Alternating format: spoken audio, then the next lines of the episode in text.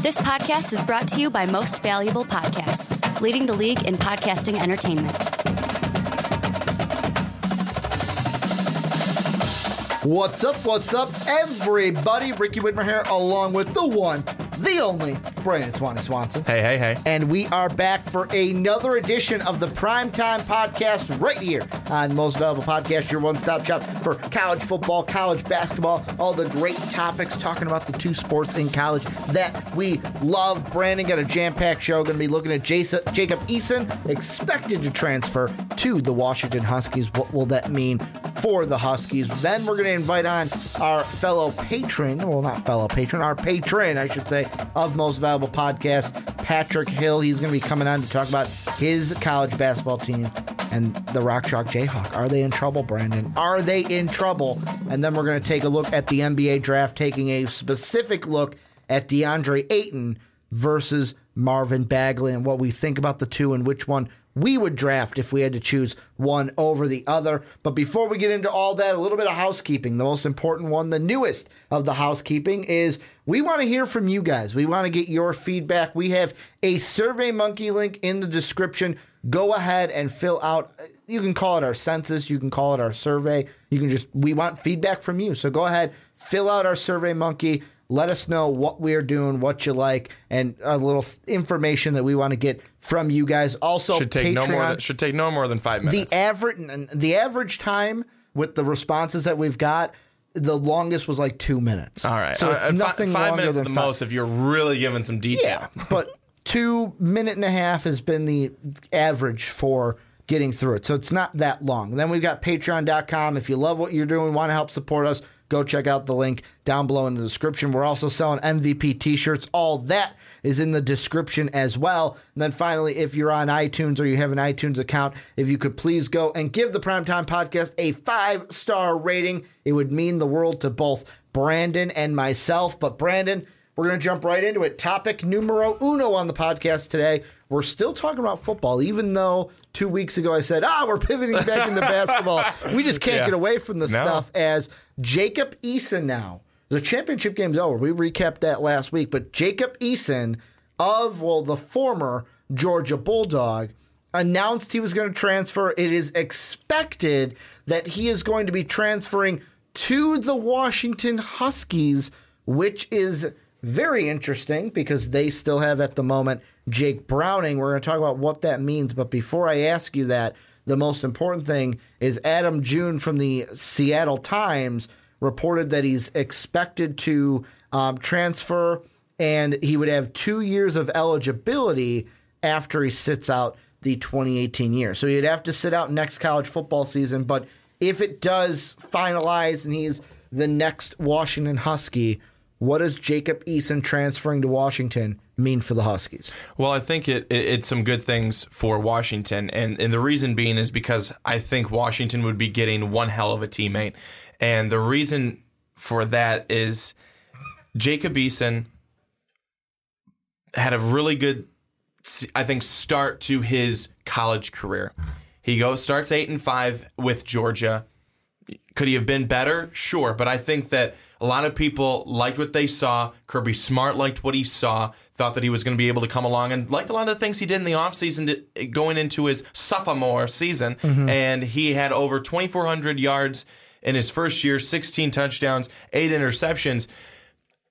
But then when he got benched after his injury, and Jake Fromm, Jake from State Farm, as you like to say, I throw that out there it. for you. Love it. Is he didn't get upset. He didn't get mad.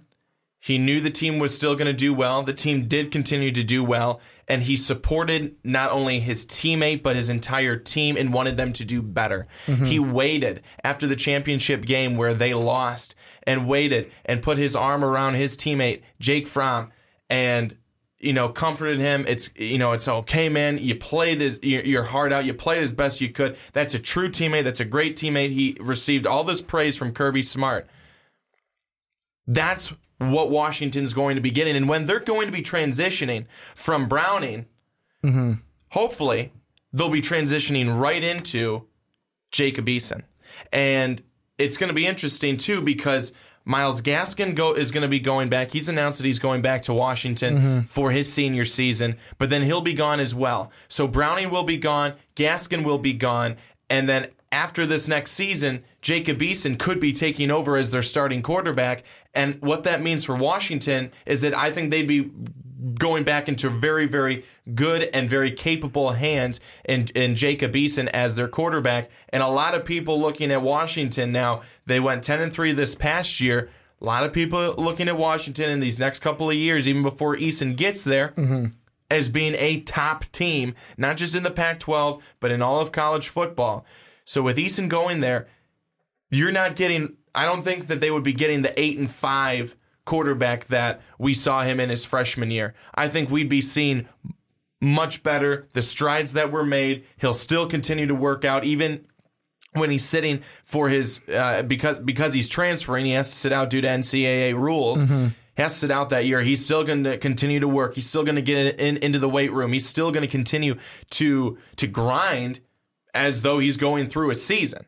And I think that he'll be ready for when he's able to become the starter, which I think he will be for Washington here in the next couple of years. Well, the thing I look at is right now I'm kind of looking at kind of a broad picture for because you mentioned Myles Gaskin, and obviously the easiest answer, and you hit the nail right on the head, is the most important thing that the Huskies would get from this or will get from this is that passing of the baton. Here's Jake Browning. Let's pass it immediately to Jacob Eason, and we don't have to have that hiccup of okay, now we've got a sophomore guy in there. Okay, now we got a freshman guy in there. We have a guy who haven't hasn't started a full season. You're not going to get that. You've get a guy who I would have been a two year starter. However, I am leaving because I got the job taken away from me, and I don't mean that as like oh I've got it unrightfully. No, Jake Fromm came in, did a great job outplayed me and took the job from me. So this was also a situation that I surprised we're talking this with Georgia and not with Alabama because I thought this would happen with Jalen Hurts before Jacob Eason. However, Jacob Eason, a really nice quarterback talent and could be starting for numerous college teams um, if he wasn't injured this season. But like Myles Gaskin, you say, oh, he's going to return, but he's going to be gone. But there's guys underneath that I think, and I'm looking at the recruiting class more importantly. And coming in, they've got, to me, two wide receivers in Marquise Spiker. This is Washington. Marquise Spiker, who is a four star wide receiver out of California. He's 52 overall by two, uh, 247 Sports. Um, and he's the number eighth receiver as well. They also got a guy, Austin Osborne, out of um, California, uh, Mission Viejo, California, who is also a four star talent. He's the 39th best wide receiver. So, what's going to be able to happen, they also have got Devin Culp too, where they've got guys coming in. And I'm looking wide receivers because that's what you like, that's who you're throwing to mostly as a quarterback. I know you throw tight ends and running backs as well, but you've got guys coming in to where when you're sitting out that season, you just can't play. That's it. You can work with the team. You can build these relationships, especially with the younger guys coming up, to where when you are the starting quarterback, hopefully when you win that job the next year, you have those relationships built up. And that's what that could mean also is the Huskies aren't getting a guy where it's like, oh, early in the season he's working with getting that rhythm down with his receivers. Hopefully, because he'd be there with the team that full season for 2018, he could then step in. And it's like we never missed a beat from quarterback A to quarterback B. On the flip side, why is this the right move for Jacob Eason? There's only one answer. And for me, there's only one answer why this is the right move. Well, two answers. One, we've already hit. It's a great situation, doesn't have to compete with anybody. Jake Browning is going to finish his senior year during his um, ineligibility year. The other reason, Jacob Eason is from Lake Stevens, Washington. Do you know? I'm looking it up right here on Google Maps. Do you know how far of a ride it is from Lake Stevens, Washington, down I 5, I 5 North, all the way to University of Washington?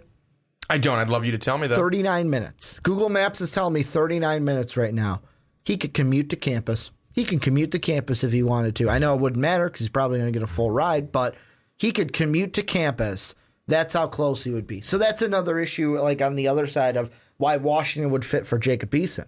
That's where his family is. Mom and dad could come to the games. They wouldn't. He wouldn't be all the way states away. He'd be 40 minutes from home if he wanted to, playing for the university that he might have grew, grown up kind of idolizing a little bit because he was only 40 minutes away. So that's another thing to play into this of how it might fit for Jacob as well.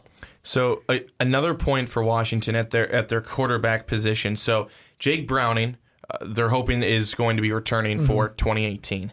Then you have uh, the incoming freshman hotshot quarterbacks, as the Seattle Times put it, Jacob Sirmon and Colson Yankoff, both top 100 recruits. Both are already so, enrollees. So you, you add them into the mix. Mm-hmm. You have Eason, who was, when he was coming into college, was the number one, the number one quarterback recruit in his class.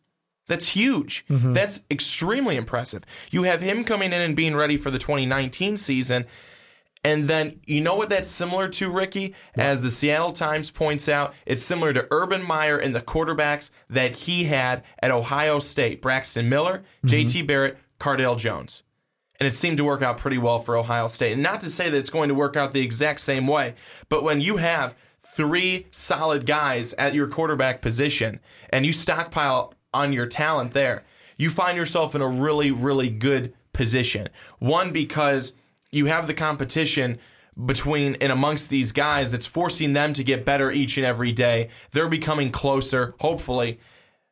But you're going to definitely be weeding out your number one quarterback in mm-hmm. that situation. And it's it's a great problem for Washington to be able to have. Especially if the two incoming freshmen are as good as they're hyped to be. And then you have Eason coming over there being able to add another factor. I think it would be really great in Washington, maybe more willing to say, okay, Eason, he's he's already he's already had a, a full season here in college.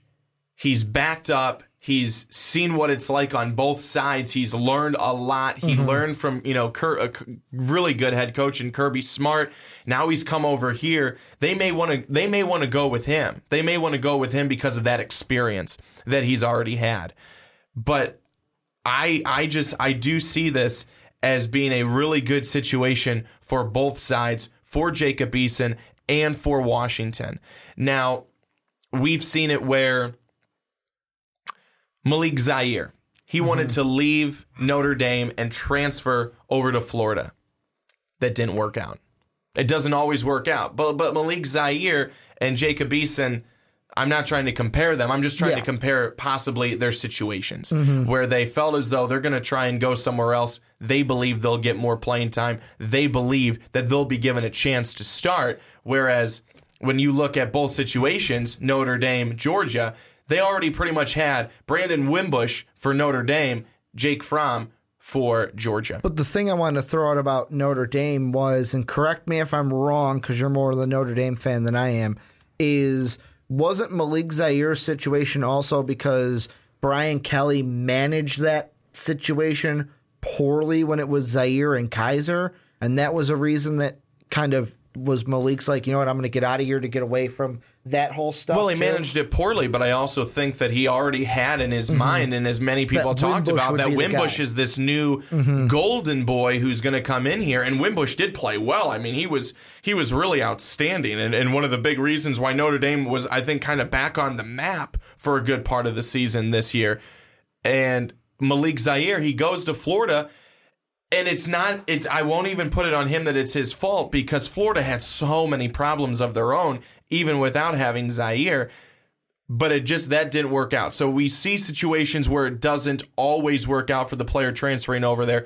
But what's going to be great for Washington is that with Eason having to sit out and have another redshirt year, he'll have two seasons, two more seasons mm-hmm. to be able to play that he'll be able to give to Washington that they know, hey, we bring this guy in, he's our starter. We've got two more years with him. It's not just this season. We've got potentially two seasons to compete for a playoff spot and hopefully a national championship. Well, and another thing that kind of throws a wrench into the Washington quarterback situation too is I was originally before today. It just happened today, um, CBS had the story where we're thinking Jake Browning's the starter. You've got KJ um, Carta-Samuels as the backup, and then you have the two freshmen, the two ones that you mentioned coming in. And what you could do in that situation, we have our two, maybe have a third, but because we all already have Carta-Samuels, if the other two don't see play time, we can redshirt them. We can redshirt both of them if they didn't even see action. And then that way, they're redshirt freshmen. When Eason's there, two years forward, they're both redshirt juniors. We get two years of eligibility out of these guys after Eason is gone. However, wrenched in the situation. Like I said, this article fresh, a half hour fresh. Carta-Samuels is going to UCLA. Decided yes. that he is transferring to go to Chip Kelly, and the exact quote that he told um, CBS was, U- "UCLA is the right place because first of all, Chip Kelly is a huge reason why he's going to be running an offense that I'd like to be a part of and add to." With that said, it's close to home. Being from the Bay Area, it's just a little bit south. So for Washington, that's one thing. It's like, great. Now Carter Samuel's not going to be there. One of these freshmen might own, and I should say early enrollees, because that's the interesting thing. The rest of the guys have signed. Spring class has started this semester. Those quarterbacks are already on campus. They're already enrolled at the University of Washington. Now, one of those guys, maybe one of them, might have to be the backup this year and whether, let's say, anything happens to Jake Browning or you have to throw the backup in there, you might not be able to redshirt one of those freshmen to keep his eligibility one longer because of Eason coming in. So, two more points that I want to be able to make, and one of them goes back to the situations of people transferring mm-hmm. and, and, their success or non successes. Okay. And just a name of a list of a, a couple of names after they transferred and the success they had Troy Aikman, Nick Foles, Ryan Mallett, Russell Wilson, the most recent one mm-hmm. of who transferred and then and had had, had, really good success afterwards. And a, a uh, another thing that I'm not sure if you had mentioned it early on mm-hmm. in this mm-hmm. segment is that Eason was not recruited by Kirby Smart. He was recruited by Mark Richt. Yeah. And so Kirby Smart, not no no necessary allegiance mm-hmm. to be able to, as as we saw, to having Eason come in, come back, and be the starter, especially after what we saw from from uh, Jake Fromm. But Jacob Eason is going to be successful, and there's going to be that team, and I think it's going to be Washington that is going to see him be very successful because he has got a great arm. He's got that NFL frame. He's he's just got that look of an NFL starting quarterback, and I think that he will be successful. And I think a big part of that is because of what Kirby Smart said about him going into the offseason after his freshman season. His freshman year was fine, it was good. But were there things that he could improve upon? Yes, and we talked about those in multiple segments. Mm-hmm. But when Kirby Smart said, this guy is going to be good. He's made really good strides. He's made strong improvements. And then he gets injured. We didn't get to see that. I'm still excited because we get we, we haven't seen it yet. And we think of what he did in that freshman season and what he still has to bring in Washington. I think also was uh, one of the teams that, that that realized that and wanted to bring his talent there. Well, and the one thing that I am quickly trying to look at is when Jacob Eason was coming out. So he was class of 2016. Yeah. He did get an offer from the Huskies. Oh, they tried. They strongly recruited him. Yeah, and I just wanted to make sure, and it was. I wanted to make sure that Chris Petersen was already there because I couldn't remember yeah. the exact year Petersen was there, but that was two years already into Petersen. They really wanted him, so that's why it's kind of like a fit. And I find it interesting that I know I mentioned this a lot. The crystal ball on like two four seven Sports isn't the Bible. It's basically contributors kind of saying, "Oh, this is where I think this person's going to go." His crystal ball was basically number one, 36% saying Georgia, 27% saying Florida. The rest was 9% to Bama, Washington, and Notre Dame, even was in the running for Jacob Eason. So you get Washington, they get their guy. Basically, I'm going to say their guy because, like you yeah. said, heavily recruited by Washington. I think this is good for like there is nothing bad coming out of this for the Huskies. And with Or- their quarterback or situation Jacob Eason, I don't or think. Eason. Like I mean, I don't think that Eason walks in and has to compete heavily with the two freshmen. I think it's basically Browning's job. Let's hand it off to Eason for two years. Then we decide what we got with the two freshmen who are freshmen right now in our quarterback room. I, I couldn't agree with you more there. I don't want to write off the other two freshmen mm-hmm. who, you know, sound with with numbers wise and where they are in terms of their ranking. I, they sound good, but Jacob Eason, especially when they went after him, Washington did so aggressively the first time mm-hmm. when he eventually then signed with Georgia. I think that Jacob Eason's probably his second spot probably looking at Washington. Mm-hmm. They they were def they definitely had to be in the in the top 5 just because of one that closeness and two because they were recruiting him so heavily. I think that's a spot where it had to be in his top list. And now that Washington's able to get him, Chris Petersen has ha- he's got to be so happy that they're going to be getting him and bringing his talents over there to Washington because again, there's a lot of pieces that Washington has to be able to be to be good. And and this past year, they ended end at 12 and uh, excuse me, 10 and 3 but they're going to br- bring back Myles Gaskin. They're believing they're going to be getting Jake Browning back. Mm-hmm. This team is a team that can even make a run this next year. I was and just then they're and then they're and then they're set up to not just make a run this next year, but the year after that, and the year after that, and then where they do they set themselves, you know, three years down the road. I was just going to bring up because I mean, in the quarterback room, you do have a like Stanford still has their starter coming back. I believe he wasn't a guy going to the draft, but like you look at the Pac-12, you look at Washington State. Luke Falk is gone. You look at the Sam Darnold gone. Josh Rosen gone. You're a guy who also knows about Carter Samuel, so you're probably like, okay, I know what to expect from him when he goes to UCLA. The Pac 12 is going to be interesting, especially, and I don't want to get ahead of ourselves, but especially in the South. What Herman or Herm is going to do, Herm Edwards is going to do at ASU, what Kevin Sumlin's now going to do at Zona.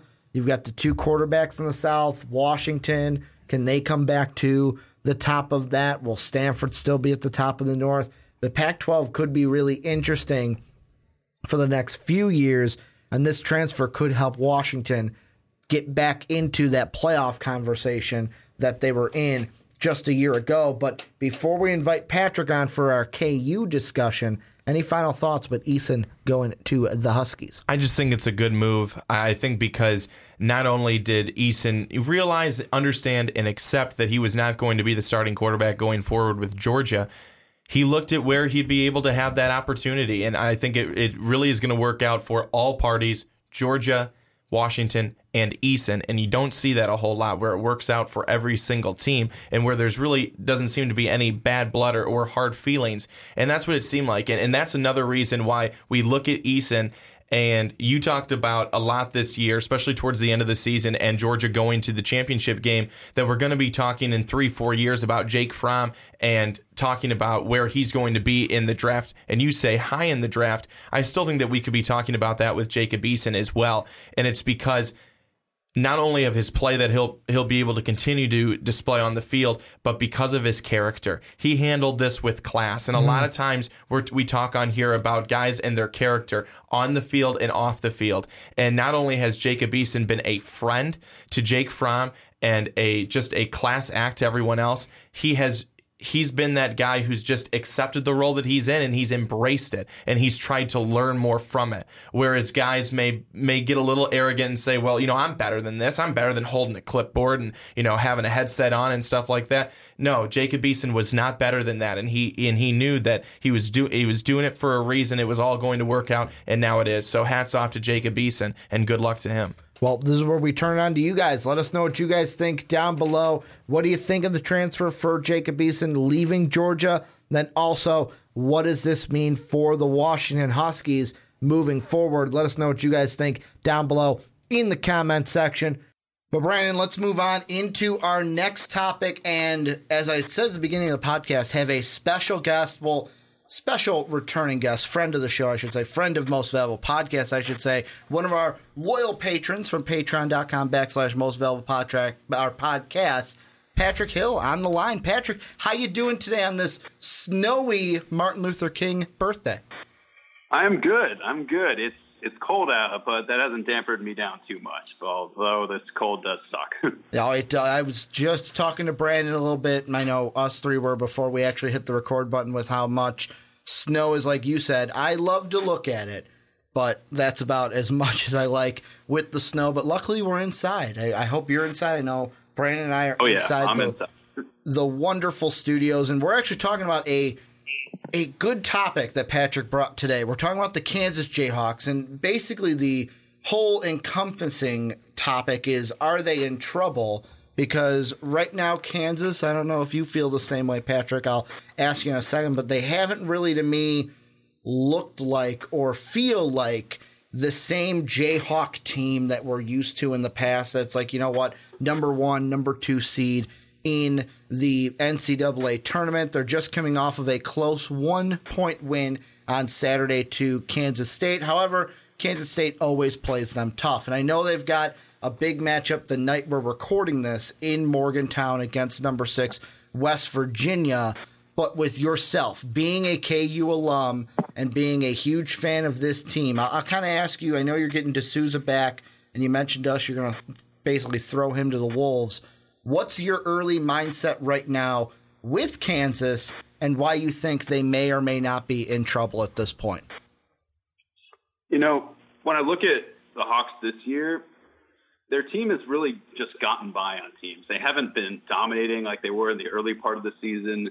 And I think there's a lot of factors that are really like starting to affect this team. They don't have a very deep team this year because, as we know, De Sousa and Billy Preston took a while to be clear by NCAA. De Sousa has been clear. Preston still has not been. And they also have five scholarship players sitting on the bench this season. Three of them are transfer students who have to sit out for the year. That leaves them a very deep, or a very, I wouldn't say deep, not deep, a very small depth on their bench. And a lot of, and they've had to really rely on their starters a lot this season. They've had to keep going on Devonte Graham. They've had to keep relying on Lagerald Vick and Svi Mykhailiuk. And they've kind of turned into this like outside three point shooting team with Udoka Azubuike in the middle trying to rebound. But they're really that style really has really hasn't really won them really good games and helps them pull away from teams. They've really had to go down to the wire. And the way that they've been playing has just been it seems like it's been very inconsistent. They've had to really just rely on that three point shot and that's not a traditional way that Kansas plays. So the way, so when I'm going into this matchup, I'm just thinking like, man, if they don't hit threes right out of the gate, or like at least try to not turn over the ball once Virginia, I don't see them winning that game. And they haven't won a game in Morgantown since like 2013. So if it was any team to break that streak, I'm not really sure it's this one right now. For Kansas, you take a look at their last three games, and they've won them. They beat TCU on the road. They beat Iowa State and they beat K State. But you look at those three games, and they're very close victories. And it's one of those, their defense has bent but not broke. Is it getting to the point where one of these games it's going to break? And is it possibly the game tonight? You look forward a couple of games. Uh, next week on the 23rd, they play on the road at Oklahoma. They'll be seeing Trae Young for the first time this season. And we know that kid has not slowed up at all this year. Are they going to be able to defend against that? And uh, again, they have you know, they, they no longer have Frank Mason. They no longer have Josh Jackson. Those guys are gone. The inside presence, as you mentioned, Patrick, is really not there. Can they hold up without that? And can this defense continue to sustain some of these games? I really am not sure. I know the defense has really struggled a lot this year, which is really unusual for a Bill Self team. Usually his teams are pretty good at defense, but I think with last year, Josh Jackson, as you said, was that like defensive presence on the wing. And I don't think Svi Mykhailiuk really is that kind of presence on the wing. Like he can play defense, but he's not going to be that shutdown guy that Josh Jackson was, or even Frank Mason was great at defense. But Devonte Graham really isn't that kind of style level of defense. And also, you got to throw in Malik Newman in there And one of the reasons that I think in the past KU has gotten over their lack of bench depth has been through like guys being unbelievable like players, kind of like almost like a Trae Young level. It's kind of hard to compare to that guy, but I think a lot of people were leaning on Malik Newman to kind of be that star this year, along with Devonte Graham, and he's been really inconsistent this year, and I don't really see them. I don't really. He he'll have to have a good game tonight for him to win, but going forward, he needs to be a more integral part of that team to keep KU on the right track this season. Well, and I mean that's exactly it. Like I'm going through just the past few years, and whether it's been guys like Wayne Selden, whether it's been like Frank Mason, whether it's been like um, Perry Ellis, when um, I know that like back in the day, like Cliff Alexander was supposed to be big. We all know what happened um, with that, but like Andrew Wiggins, we were talking Joel Embiid um, before we hit the record button. There are always guys to where it was like, okay, this team is going to like they have this main group of three, and then the rest just kind of fill in the other guys around them. And with me, when I look at Kansas, I wasn't really looking at players. I was looking at the fact of at this point when you go to ESPN's bracketology for the first time in what I would say is forever would be Kansas is not on the one or the two line. And the last time, right now they sit at three. Um, for those who don't know, they sit in three in the Midwest region, is what Lunardi has them at. The last year, or the last tournament, I should say, that Kansas was anything less than a one or a two was in 2009. And that was the year we had the um, my favorite tournament because it was probably the only time I predicted all four Final Fours and the national champion participants. However, I said that Michigan State would win the rematch with North Carolina in Detroit, but that was the North Carolina Michigan State um, Detroit National Championship. The last time that they were the three seed was that year, and here's the thing I think of with Kansas is if they're a team that's good enough to let's say stay with that three seed and go, okay, we're going to be the number three seed. I could see them falling into the same. I don't want to use it as a trap because that Michigan State team was really good that year, but it for me, I would rather based off of seedings. I know you can't guarantee that the sixth seed is going to win every time, but I would like to have the option to play the seventh seed, maybe the tenth, because a 10-7 is more of an upset um, likelihood than a 11-6. I'd rather have that option to play the number 15 and then a 7 instead of, okay, we got to play the 14, which could be tough. Then we got to play the 6. Okay, then we get the number 2 team. And I know if all the high seeds rule out, you're playing that 3 seed nonetheless, but could that be a problem? That's what I'm thinking. Could it be a problem if they're on the three line. And God forbid what happens. Let's say they lose to West Virginia tonight. Let's say they lose to Oklahoma. They meet these teams again. Let's say, God forbid, they lose those two games again. They play Texas later this year again. Let's say they lose that one at home. I know I'm throwing out a lot of losses, but those are what's going to knock you down. Yes, this team's at a three right now. How confident, in Patrick, I'll ask you because you're the KU guy like, how confident would you say you are that would Kansas be a team to, through conference play, make the jump back up to one or two? Or could you see, hey, maybe this team slips a little bit and we're not a three seed, we're a four or a five now instead of on that three line? You know, in the past, I would usually say, like, oh, I think we will get through conference play and we'll get that one or two seed. But I think the Big 12 is so deep this year with like teams and talent that every game I really feel like is just like a slugfest with these with the Big 12 this year. So I could definitely, even though I don't want to think about it, I could definitely see them dropping to like maybe a three or four seed at the probably the very worst. I would say probably like a four.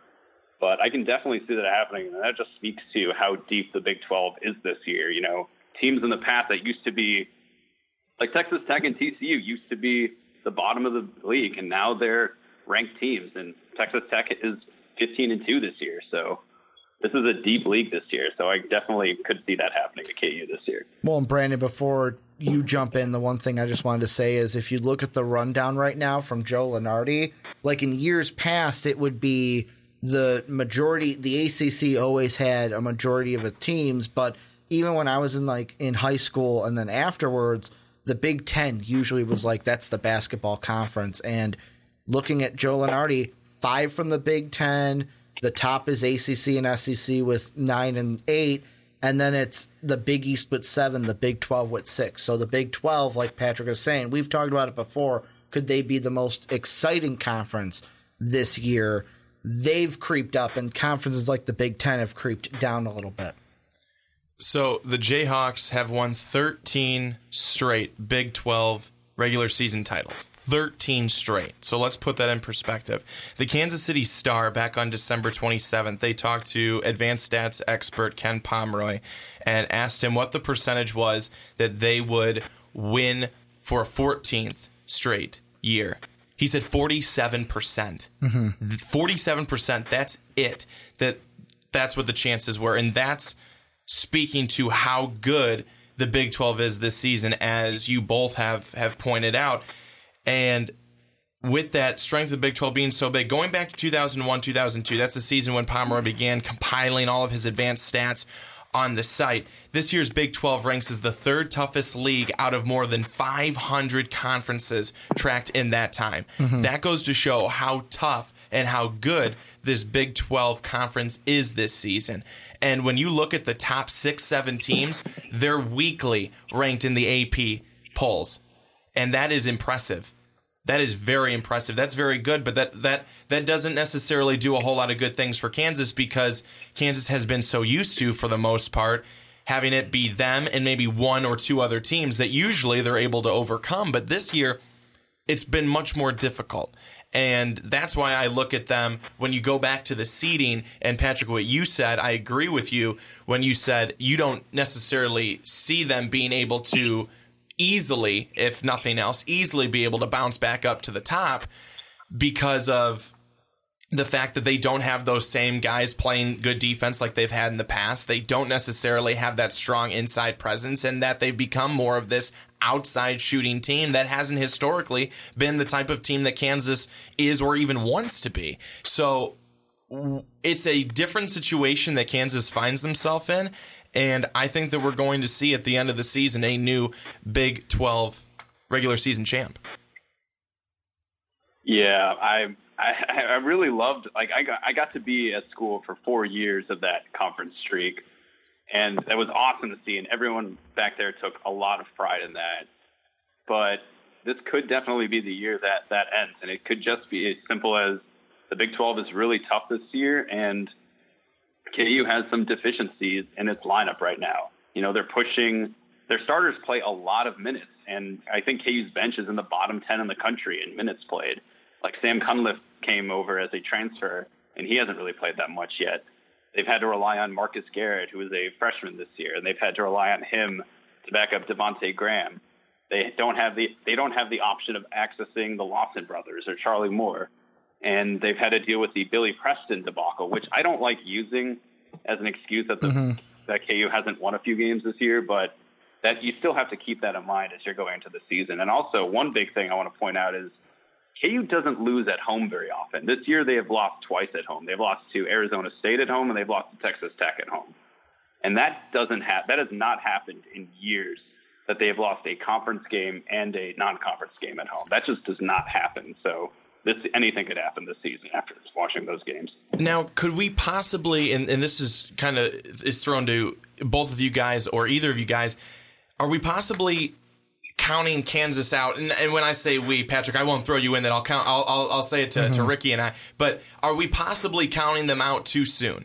Because are we possibly not putting enough credit on Bill Self that he'll be able to come up with new strategies, work these guys that haven't been in the lineup, work them and get them in the lineup and in the right spot at the right time and go on a run and you know be able to beat West Virginia at West Virginia, be able to beat Oklahoma at Oklahoma. Are we are we not giving them enough credit that they've been so good for so long and it's been so easy now that there's a little bit of a little bit more talent in that conference and it's going to be a little bit more of a struggle? Are we quickly saying, ah, it's going to be somebody else this year because we just don't think Kansas will be able to do it because it's been so easy in the past and we don't think that they're going to be able to respond well to this to this competition. Are, are we and maybe myself not Mm-hmm. giving Kansas enough credit when it comes to that when it comes to the coaching that Self has? Well, I mean, I can see some people saying that, like, but me personally, I don't think it's a fact of me necessarily overlooking Kansas because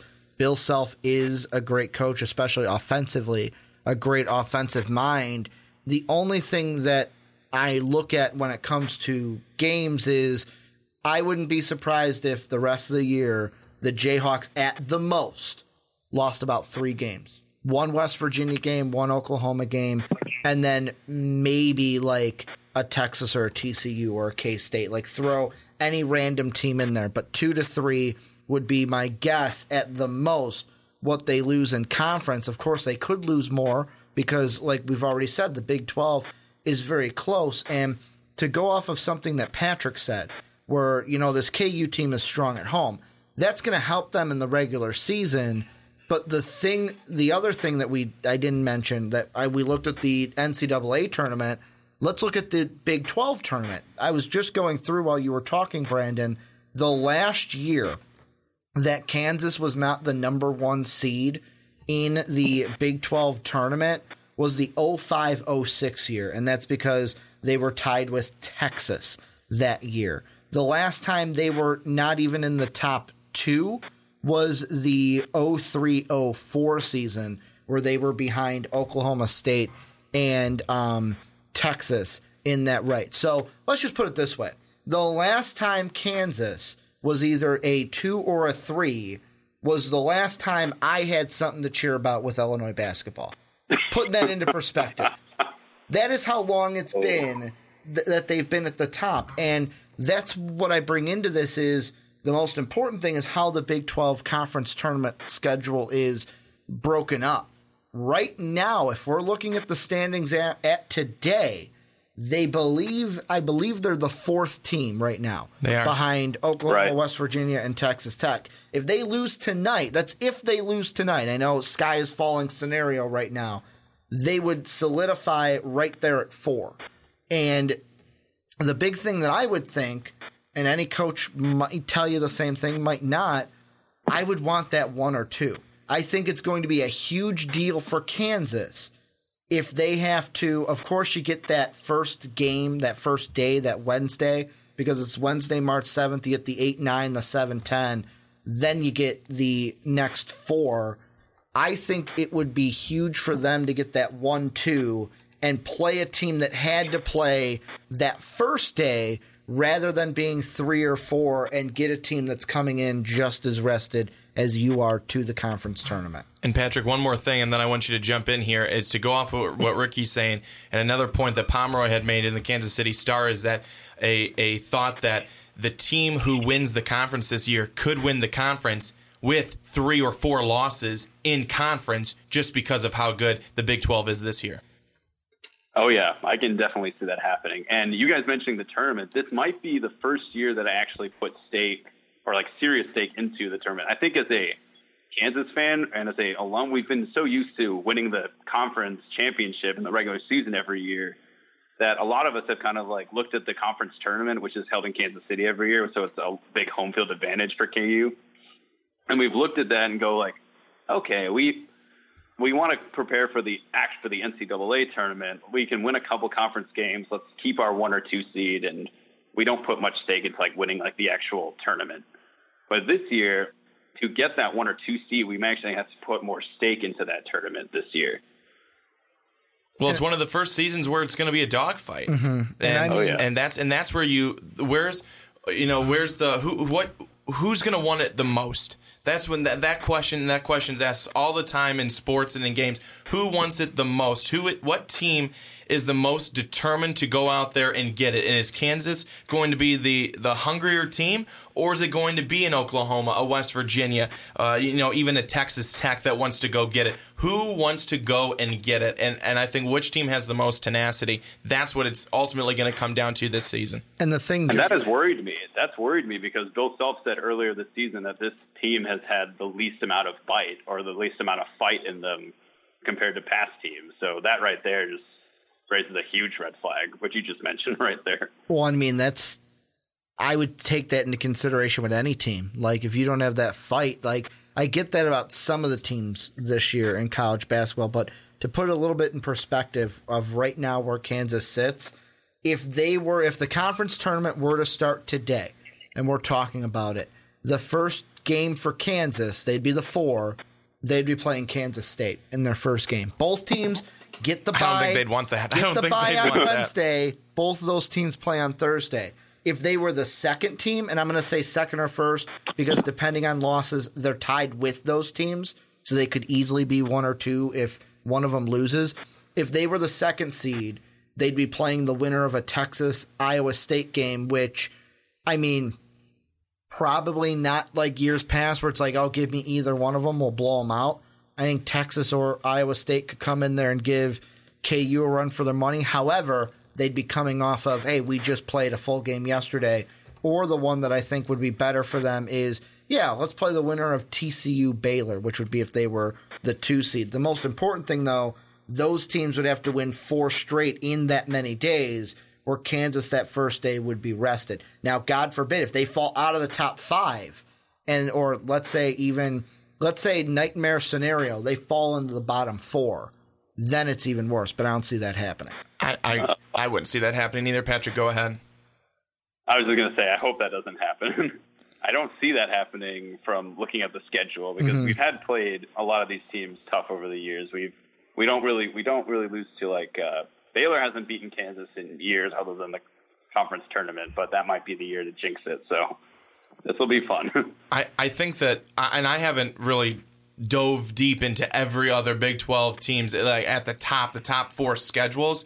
But when I look at Kansas's schedule and I look at what they've got just coming up right now, again, West Virginia tonight on uh, you know on this Martin Luther King Monday, and then Oklahoma on the road there in a couple of weeks. Then two weeks, uh, excuse me, two games after that, you've got Kansas State on the road there, and you're you're ending from February 17th to February 24th, you've got West Virginia at home, Oklahoma at home, on the road at Texas Tech. That is not fun. I mean, again, you you can you may be able to play well in those games, but you have really really good teams, tough teams, and I think Kansas may have the toughest schedule the rest of the way out in the Big 12. So they're not getting any favors uh, handed their way going down uh, the the final stretch.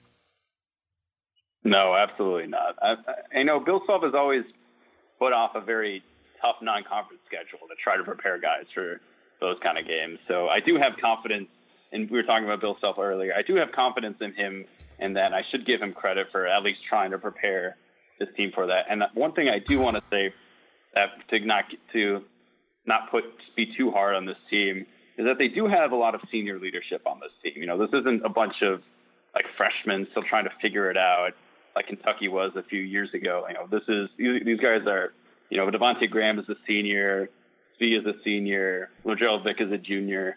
So they do have some at least veteran presence on this team that can help lift them out of that. Well, my last point here's what we'll do to end everything. I'll give my last point, Patrick, then I'll go to you for any last things you have to say.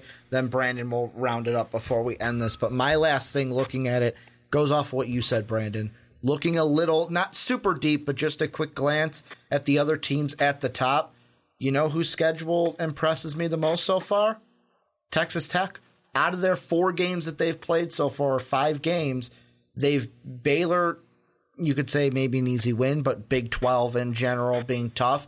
But most of their wins, two of them, they've played all three of the other teams they're tied with. They beat Kansas, one point victory at home against West Virginia only one they lost to was Oklahoma. So I've already gotten three of those six games out of the way, and I went two and one. So they can kind of go through it, and then they don't play Oklahoma until February 13th, and then Kansas and West Virginia are the 24th and the 26th of February. So that's the schedule I'm going to be looking at over the next month, month and a half to see how they do because they went two and one against those top four teams. We'll go to Patrick. What are your final thoughts on the Jayhawks and are they in trouble? You know what? I've every year as a KU fan, you kind of think like, oh, is this the year they're going to break it? Or I really hope they don't. And they usually pull it out in the end, and they don't. They're usually not touched by other teams in the conference. But this is the first year that I'm keeping a more intriguing look at the rest of the conference, and really do. I think this could be the year. I'm hoping it can't or it won't be the end of our conference streak, but if it is, we'll just have to live with it. But if we get through that, I hope we do well in the tournament and rock chalk. And Patrick, my final thought is to say thanks a lot for coming on today, and thanks a lot for your support uh, of the uh, of the MVP, uh, you know, podcast mm-hmm. and uh, you know primetime podcast MVP net network as a whole. We really appreciate it, and we always love talking to you. So we hope that we're able to do this uh, every month as we go along because it's a lot of fun for Ricky and I, and I I think that you enjoy it as well.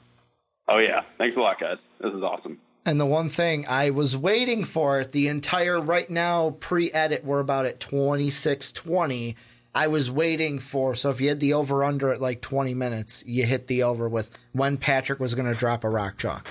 I, I'm like, it's going to happen. He's going to drop a rock chalk Jayhawk. When is it going to happen? And it happened right at the end. But this is where I'll turn it on to you guys, either watching or listening. What do you guys think? Is Kansas in trouble? Are are we basically worrying about nothing? They're gonna do what they always do, win the non con or win the regular season crown, win the tournament crown. They'll be a one or two seed. Or could they have some trouble this year? Let us know what you guys think down below in the comment section. If you want to be like Patrick, check out patreon.com backslash most valuable podcast to join the tier on there to come on a podcast each and every month. But Brandon, let's move on into our final topic. And what we're looking at here I told you about two or three weeks ago that we were going to start to do these. Like we did these on the fast break between like Lonzo and Markelle Fultz. You guys loved them. So we got the first one of the year. We're looking at two college prospects, kind of talking about. We'll talk about one, then we'll talk about the other. Then we'll kind of decide if we had to pick one over the other, and that's what we were doing. Which one would we take in the NBA draft? And we're looking at DeAndre Ayton from Arizona, and we're looking at we're gonna call him the Bagman here on uh, on the podcast, Marvin Bagley, and we're basically gonna look at both and then decide who would we take. Interesting thing coming in is on our first big board we did a while ago. I had Ayton number one, Bagley five. You had Bagley number one, Ayton number two. So, kind of some interesting information coming into this. But the first one we'll start with with his DeAndre Ayton, who mock draft for the fast break. Everyone but Dave, Sean, and I had him at number one. I had him number Where one Dave on our big him? board. Dave had him, I think, three on his mock draft. I'll have to double check Doncic at number two. Doncic was number one. Oh, Doncic. Dave really likes Doncic. Doncic. Not Doncic. Doncic. He really likes Luka. Luka's his favorite player in the entire draft. But he likes that Euro League. we're looking at Ayton. What are your first thoughts, just generally, of DeAndre Ayton coming into today? He towers over everybody. he Done. He, he- Don't need he- to say anything more. He does. I mean, when you look at him, and you and I have looked at multiple Mm-hmm. games of just him, yep. he has his way with almost everyone down low, and he does, and he bodies up on everybody. That's just one of the great things about him. He's got great footwork when he's down low. And he's just his presence is dominating every single game. It doesn't matter who you put on him, and it doesn't matter who he's going up against. He is just a force to be reckoned with. He's not real big, like big and bulky, mm-hmm. but he is big, seven foot seven one, and he is Between like 260 to two, like the lowest I've seen him rated, I think was like 245, I believe. So Yeah. He's a guy where I put it this way to you before we came up here to record the podcast was he's a taller and le- has so he's taller than Dwight Howard but weighs less. or you can look at him as a taller with more weight Draymond Green. Like that's what it looks at when you look at the weight and the height for DeAndre Ayton. And he just he's a guy for for me when I look at him, once he has the ball down low, mm-hmm. you're not stopping him. He's going to score. He's mm-hmm. going to put it up. He's great around the rim. He finishes well. One thing that I was looking at when I look at him, it's how good can his jump shot be? That's one thing that I that I look look at him and I think, okay, how is this going to transition when we go to the NBA where more guys are just like him? Mm-hmm. How is that jump shot going to be? How is that going to separate him from everybody else? And that's when, and I, and I know we're looking at Ayton first. That's where I would look more at Marvin Bagley and say Marvin Bagley. I think that when we when it comes to to a jump shot and a deeper shot, I think that the edge goes to Bagley. I think that when we're when we're looking right around the rim within you know five ten feet, I would give the edge to Ayton. You know, after really looking at both films and looking at games and how these guys have played, Ayton seems to be the beast down low in the paint, where Bagley I think is is more productive. I mean, he's good. He's also very good down low, of course, but he uh, is more productive than Ayton when it's you start to get twenty feet out and and, and, and things like that. So that's that's going to be my that would be my biggest thing. But he's great as a rebounder. He's great as a blocker, and he finishes almost every time underneath the hoop. the thing I look at with DeAndre Ayton, the best way that I can put it when it comes to him being a center is he is think about it as he's a mold of clay that you can mold into whatever you want. Like he's got the physical tools to be an offensive threat as a center. He's got it like it, there are times with his jumper like anything outside of 3 ball range right now I'm like, "Ugh, don't take that shot." But like I look at his jumper and I'm like, it's there. However, I see of it as kind of like a Joel Embiid kind of situation where coming out of college, Joel Embiid wasn't a jump shooter. But now, after having the year off that he had the year first year, worked on his shot, now Joel Embiid shoots up from three and nails them. So I mean, and I know he's not a Steph Curry level, but that's what I could see from DeAndre Ayton of around the basket, it's going in. He's got the physical tools for offense. The jump shot's there. You just need to work on it with him. Two things that I don't like about, and defensively too, is he's got the defensive ability. However, we don't see it all the time in college because of one of my biggest weaknesses right now for DeAndre Ayton. And I mean, you can kind of, I attribute this a little bit to also why Arizona's having the season that they are, where you look at Arizona right now, they have four losses on the year, and three of them came in a row.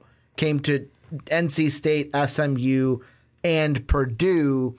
My biggest weakness for DeAndre Ayton is that I just feel like in some games he just gets bored. He gets bored with the college competitiveness because of like we said, what because of his height, because of his size. Like one of the games we looked at was the one from this past Saturday when he played Oregon he towered over everybody. Like there was, I can't remember the center for Oregon. This is all he could do. Like just put your arms up, don't jump, pray that he misses. That's all you could do with DeAndre Ayton. And I feel like at times because of that, he gets a little bored. Like, ah, it's not challenging enough. Like there's nothing keeping my interest. And that's why I look at that towards like, oh, maybe that's why they lost to SMU. They lost to Purdue. They lost because those were the teams that could challenge you. And early on, you're just bored because you're playing Northern Arizona, UMBC, and then CSU Bakersville or Bakersfield.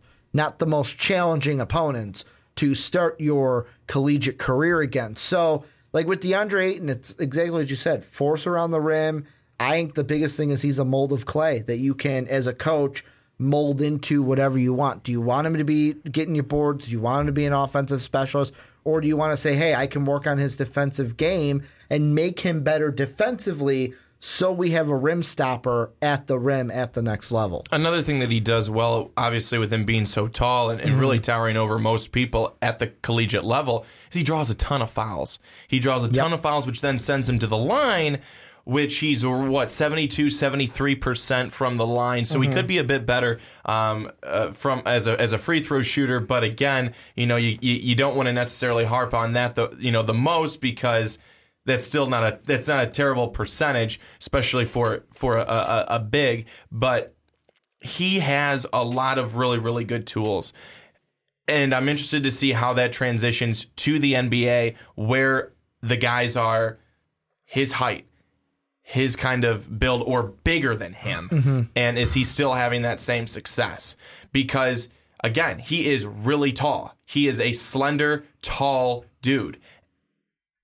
And he's not as, I guess, uh, built Yeah. up here. He doesn't have the frame he yet. doesn't. It's that frame. That's a that's a better word. The the frame that you typically would see from a lot of NBA guys right now. Like he is he. If you put him uh, up next to uh, Dwight Howard, you're thinking, man, Dwight Howard's going to win that matchup every Mm-hmm. time because Dwight Howard's a big dude. He's got a big frame. But at the same time, what Ayton is able to bring is he's just he he can also go up there and swat just about any ball away because he's that seven foot seven one. He's always going to be that force, that presence down low, which is always going to work out, most likely going to work out in, in his favor. I'm looking at it right now, and the guy that popped into my head was Draymond Green because um, I'm trying to see if like in my head I'm like, oh, I remember him being a little not skinnier, but not as built. Looking at two pictures, I am kind of wrong. He looks almost the exact same, just a little little bit more tone on the muscles. But let's move into the next one. Let's move into Marvin Bagley. We can talk about him, then we can, can kind of compare these guys a little bit. What are your thoughts on Marvin Bagley coming into today? I like Marvin Bagley a lot, and I liked him when we did the big board. I put him, obviously, as you said, Ricky, at number one, and I put him there because I think when you're looking at a big, I think he's an all around. And when you say big, I mean, you can kind of interchange him from a four or a five with Bagley. He's one of those kind of all around type of guys. He's very, uh, very good down low. He's a great fighter down low. And at the same time, he can also come out and shoot the three and then at the same time he can be down low and be able to have good court vision mm-hmm. and pass it off to a you know let, let's say it's a Grayson Allen from who then takes it from 3 he's confident with the ball. He seems to be a confident dribbler. He's a guy who could actually bring the ball up the floor. I'm not saying that he's a point guard by any means but when he he has could- when he but he has the ball he's point he's he's confident. Mm-hmm. He's very confident and he can make some moves and he's made a ton of moves. He is a big fan of the slamma jamma. You know, whereas we see a lot of things with Ayton, he'll do a little putback, little tip in, whereas I think Marvin Bagley's more comfortable just slamming it down with a jam. So Marvin Bagley, I really like him. Whereas I would cringe where uh, with uh, DeAndre Ayton taking a three, I'm not cringing with Marvin Bagley taking a three. I think he's more polished. Excuse me, I had to sneeze there. No, you're Go good. ahead. I think that Bagley is a little bit more polished than Ayton is Mm-hmm. in terms of an all around type of player. But Ayton, of course, is still very good, which is why I had him at my number two spot. Well, the thing is, the first thing I noticed is exactly what you said. Like the first thing I mentioned when we were watching the two and some of their games, I was like, Ayton. It seems like get the ball down low. It's going to stay with me most of the time, like ninety nine point nine percent of the time. But he doesn't need to slam it home. He can either put it up, he can go underneath the basket, and he's got a soft finesse with it. When I looked at Marvin Bagley, it was most of the time you just want to slam it home and whether it was tip ins whether it was get the ball and put it up near the basket those ones were not as secure not as like oh it's going in for sure that a DeAndre Ayton had. However the thing that Bagley this could be one thing that people think of as a weakness or a strength is that you draft DeAndre Ayton he's your 5 you're drafting Marvin Bagley, you can either you can then decide, okay, is he going to be our five and be playing down low, or is he going to be a guy because of that range that you talked about? He can step out, hit a three. Are we going to work on that and develop him as a four?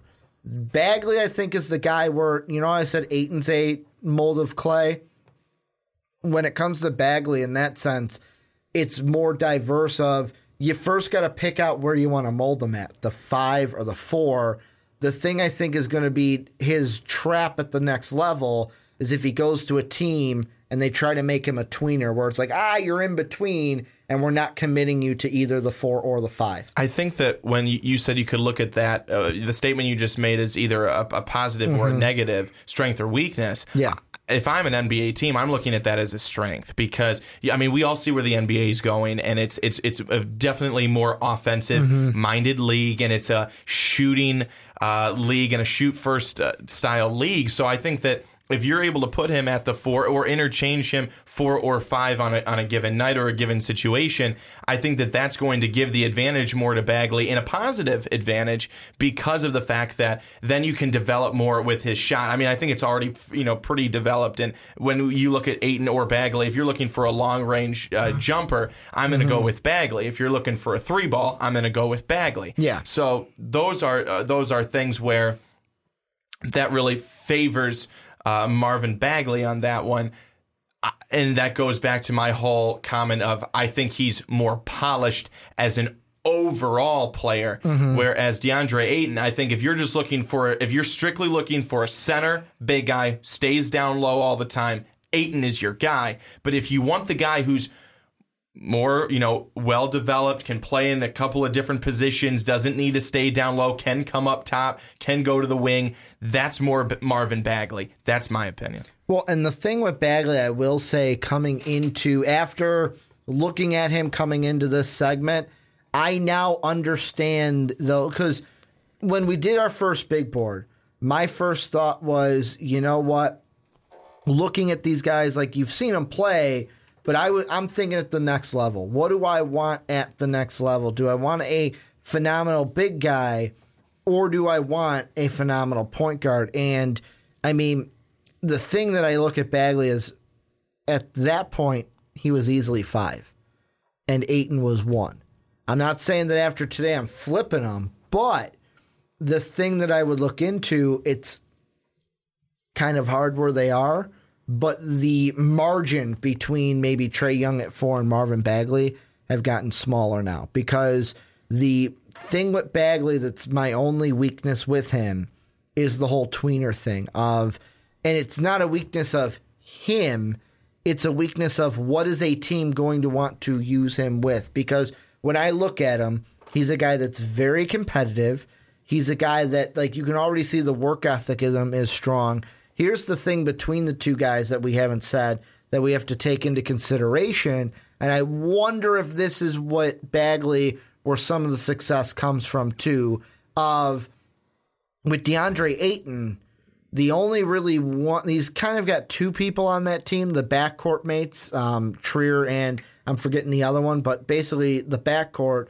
Whereas Marvin Bagley, that entire Duke starting five was in our top 25. Wendell Carter, Marvin Bagley, Grayson Allen, Duval, Trent, all of those five were in our top 25. Whereas DeAndre Ayton was the only one from Arizona in our top 25. And I think that with you bringing up that point, it's a perfect point to bring up because with all of them being in there, Marvin Bagley still stands out as mm-hmm. the most coveted, I think, out of all of them, and as possibly the best out of all of them. When you, if you're looking for just shooter, you're going to say, "Oh well, Grayson Allen's the best shooter." But if you're going to look for who's the overall best player, mm-hmm. you know, on that on that Duke team. In terms of what we're looking at for and big board wise, you're going to say Marvin Bagley because he's got the most tools for you to be able to use as an NBA team. An NBA team isn't going to necessarily, they're not going to put Grayson Allen mm-hmm. and Marvin Bagley next to each other and go, you know, I'm going to go Grayson Allen. They're going to go Marvin Bagley. The thing that I like most about Marvin Bagley is first off, a little thing I didn't mention that I wanted to make sure that I mentioned. Thing that I love about him, if you pass the ball to him down low and he sees a wide open shooter, he'll pass out to that shooter. There were numerous times it's like pass, oh, Grayson's open, pass it to Grayson. Grayson knocks down a wide open three. I really like that rather than give me the ball, okay, I'm going to go to work. Because that's not where the NBA is. We don't have a lot of back to the basket. I'm going to work you down with my post game at the next level. But how many times did we see when we were when you lo- watch both of those and you and you look at DeAndre Ayton? Most times when that ball was going down low, It's going it was going right to the hoop. Yeah. and and that's that. I don't want to put that as much of a knock on Ayton, but it's more how can you continue to keep a play going? Mm-hmm. And and then I'm not saying that you're. You're, it's because you're not going to score, but you know if there's nothing there, when you you know now looking NBA wise, Mm-hmm. are you able to effectively be able to move the ball around and get it back out to the wing? for for your guard to be able to put up that three, or are you always keeping it? And and that's I will, you know, go back onto your comment. That's a thing that you both you and I really did like from Bagley. He's got good court vision. He's able to know where he is on the floor and where his teammates are at. Well, and that also plays in also Rawle Al- Alkins is the one that I was um, thinking about, um, the other backcourt mate to Alonzo Trier. But one of the things you mentioned while we were watching film was going off of the team thing I said with Marvin Bagley, DeAndre Ayton's the guy. He is the number one scoring threat on that team. He is the guy. So when you have that mindset, ball comes to you, okay, I'm the guy. Whereas Marvin Bagley, he's got five other guys that could be first round talents in the NFL or early second round talent in the NFL. I'm looking at Grayson Allen. He could probably be the one that falls to the second round. But In the point N- is NBA? in the NBA. Like I'm talking like 33 pick. Just making sure like, because ah, you had said you, you had said NFL. So yeah, I, I meant NBA. because someone was going to tear you to pieces for both, saying NFL. You gotta understand, we're in draft mode now. So with me being on both us NFL and NBA, I'm gonna slip one of these times. But what I was saying is, he has that confidence then to say, hey, you know what? It's not all on me. Hey, Grayson's open. Grayson's a pretty good shooter. I can rely. Like I don't have to do it all myself. Like that can also maybe play into it a little bit as well. And the thing that I wanted to kind of say overall, and this will be my last thing between these two before we decide who we would pick one over the other, and this kind of goes into that. When I look at these two, when I looked at my mock draft of what we had it for the fast break, at that time, it was the Hawks at number one and then the Celtics at number two. And I had DeAndre Ayton number one, Marvin Bagley number two. Bagley to me is going to be the guy, even if he's under Trae Young, under Michael Porter Jr., under Doncic on big boards. He's going to be the one where it's like you're going more towards fit. Whereas DeAndre Ayton is, I want the best center. I want a guy who can be dominant. I'll go DeAndre Ayton. Or if it's like, you know what, I can bring him, I can bring in Bagley as the four, or I can bring him in the five. He's going to be a one where it's like, okay, can he fit better? It's not necessarily going to be he's the best prospect. Here it is, even though he could be the best prospect in some guys' minds. So after our discussion here, I had Bagley at one on Mm-hmm. the big board. I had Ayton at two on the big board. I wouldn't change it.